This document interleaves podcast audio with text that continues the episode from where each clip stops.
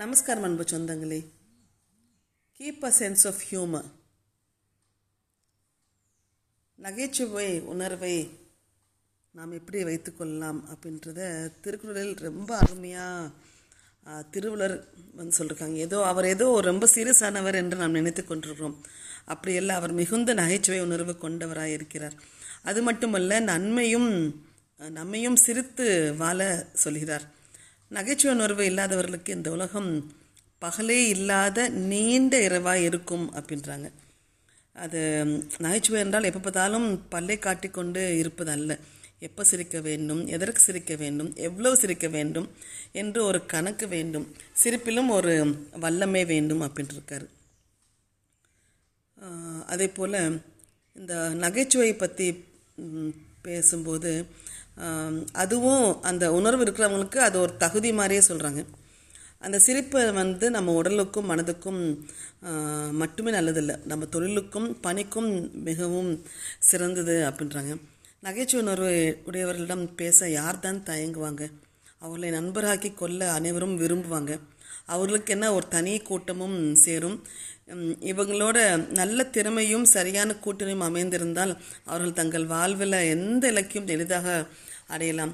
ஒரு நிறுவனத்தை வெற்றிகரமாக நடத்துவதில் நகைச்சுவை உணர்வுக்கு முக்கிய பங்குள்ளது அப்படின்றாங்க. கடின உழைப்பு திட்டமிட்ட இலக்கு தோழமையான கூட்டம் மகிழ்ச்சியான சூழ்நிலை இவையெல்லாம் நிறைந்திருக்கும் ஒரு நிறுவனத்தை விட்டு வெளியே செல்ல யாரேனும் யோசிப்பாங்க. இந்த சூழலில் பணிபுரிவர்களுக்கு சவால்கள் எல்லாம் ஒரு தடையே இல்லை. மகிழ்ச்சியாக ஒரு வேலை செய்யும்போது அந்த வேலை நமக்கு மேலும் ஒரு புத்துணர்ச்சியை உண்டாக்கும். ஸோ நமக்கு களைப்பாக இருக்கும்போது நமக்கு ஒரு தேநீரோ ஒரு காஃபி தான் தேடுவோம். ஆனால் உண்மையில் களைப்பை போக்குவது அது இல்லை.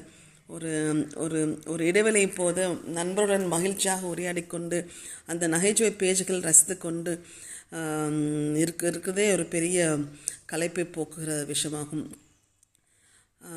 அதே போல் இந்த நகைச்சுவை அப்படின்னு பார்க்கும்போது அந்த சிரிப்பே நமக்கு மருந்து அப்படின்றாங்க. அது ஒரு பழமொழி. நம் வாழ்நிலை எவ்வளோ காலம் சிரிக்கின்றோமோ அவ்வளோ காலம் கூடுதலாக வாழ்கிறோம். இந்த சிரிப்பில்லாத வாழ்க்கை வந்து வெறும் ஒரு செயற்கையான வாழ்க்கை தான் ஆகிடும். அதனால் நம்மால் இயன்றவரை சிரித்து வாழ்ந்து நம்ம ஆயுள் காலத்தை அதிகரிக்கலாம்.